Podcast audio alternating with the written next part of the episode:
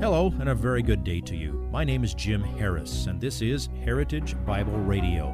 Heritage Bible Radio is an extension of Heritage Bible Church in Boise, where it's my joy to serve as the teaching pastor. Every day, we devote our radio time to studying a portion of the Word of God so you can know Him better through Jesus Christ and serve Him better through your local church.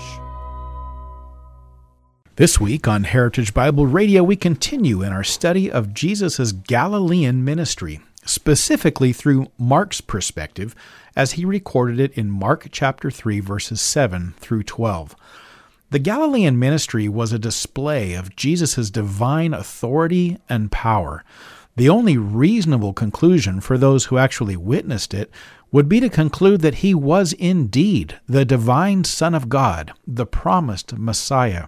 But sin makes men and women turn their eyes from the light and to willingly remain blind in the dark.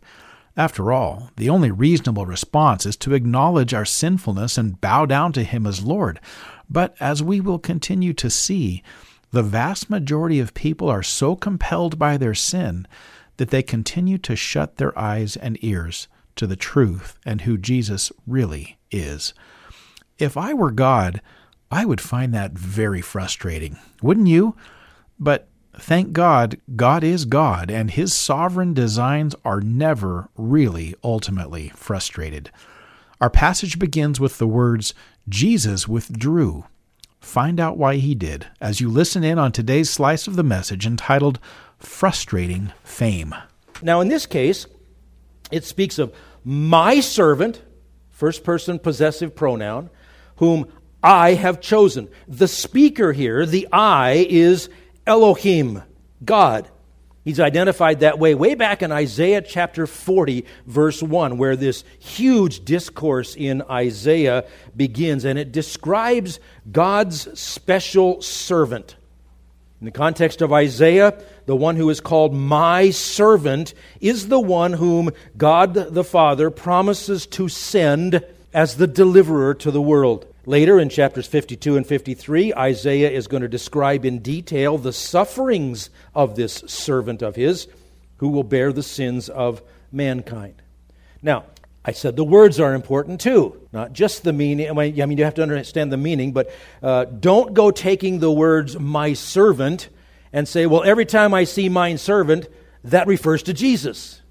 No, in the context of Isaiah, he's talking about a specific servant, but my servant is used in the Old Testament for Abraham, Moses, Jacob, the whole nation of Israel, Caleb, David, Job, Eliakim, Nebuchadnezzar, Zerubbabel, and for anyone who follows Christ.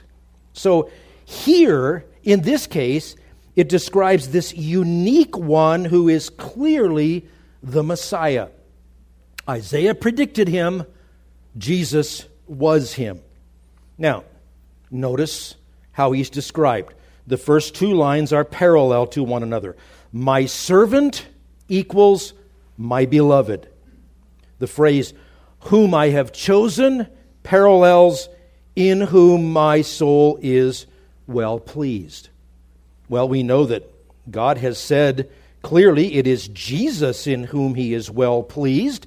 There's no accident that Mark quoted that or that, I'm sorry, that Matthew uh, quoted that because we've already seen that announced at Jesus' baptism. It was in. Um, it was in Matthew chapter 3. It's in Mark chapter 1, verse 11. By the way, that phrase is going to be announced again at the Transfiguration. We'll see that when we get to Mark chapter 9. My son in whom I am well pleased. The word, uh, the word chosen here is an interesting one. You'll, you'll see the word chosen several times in your New Testament, but this one translates a word that's used nowhere else in the New Testament, but it was, it was used in secular Greek to describe someone irrevocably adopting a child into the family as an heir who could never be disowned. In other words, God is saying He has chosen to make this, my servant, this special servant, the Messiah, he is the one who is the heir to his kingdom, and nothing can change that.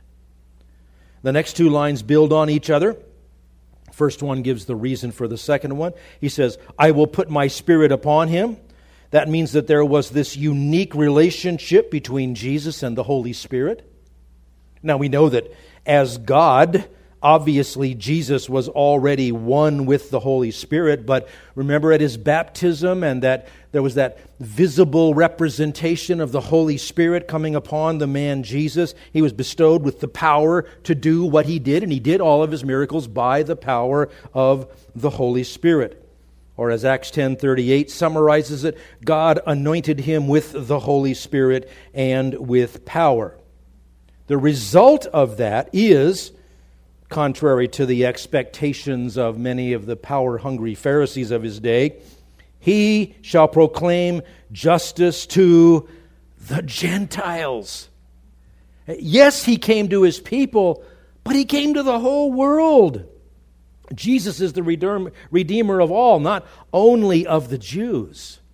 It's like as God first said to Abraham, In you all the nations will be blessed. So, this is the explanation of why Jesus refused to go along with the ones who wanted to take him immediately to be their king, to be the king of their nation exclusively, to throw off their bondage to Rome. Jesus had a far bigger plan than that. He wasn't here to be political. He would have nothing to do with a revolt. He taught his followers to submit themselves to whatever government they are under. He, would, he didn't come to set up a rebellion. Civil disobedience was the last thing on his mind.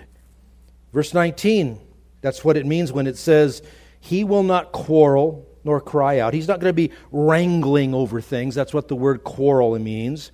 Uh, cry out means to shout or to make a loud noise. It's even used for a dog's barking. He didn't come to make noise and, and, and rouse people to, to action. He came to call people to repentance and faith. Jesus' message was a spiritual message, it was about the kingdom of God. Repent, for the kingdom of heaven is at hand, he said over and over again. Now, there will come the day when he comes again to rule the earth, but that wasn't the case in his first coming, and that's what Matthew is explaining to us. Jesus came, always spoke with dignity, he was always in control. He was always aiming truth at the heart and at the mind. He was not trying to stir up emotions. He came to bring compassion and salvation, not a political uprising. Jesus himself had just said it in the midst of the conflict with the Pharisees over the Sabbath laws. Matthew's order of events follows Mark's order of events at this point. And earlier in Matthew 12, verse 7, Jesus says this, and he's quoting from Hosea 6 6. He says, But if you had known what this means, I desire compassion and not a sacrifice, you would not have condemned the innocent. So Matthew is going to reiterate. Look at the beginning of Matthew 12 20. A battered reed he will not break off, and a smoldering wick he will not put out. Now, the he is Jesus. The he is the my servant, which uh, refers to Jesus, and he's uh, Matthew is saying this is accurately describing Jesus. Now, that's not terminology we use. Um, I don't think anybody has said the words battered reed to me all week or smoldering wick. Uh, but in those days, this was a very vivid illustration. A reed could have many uses.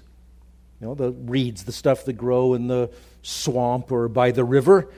Uh, it could be, a reed could be made into a flute, as a shepherd would use it to calm the sheep and while away the hours, but it would only last so long. It wasn't made of metal and it would become soft or cracked, so it was useless. So the, the shepherd would break the weed and throw it away, get another one.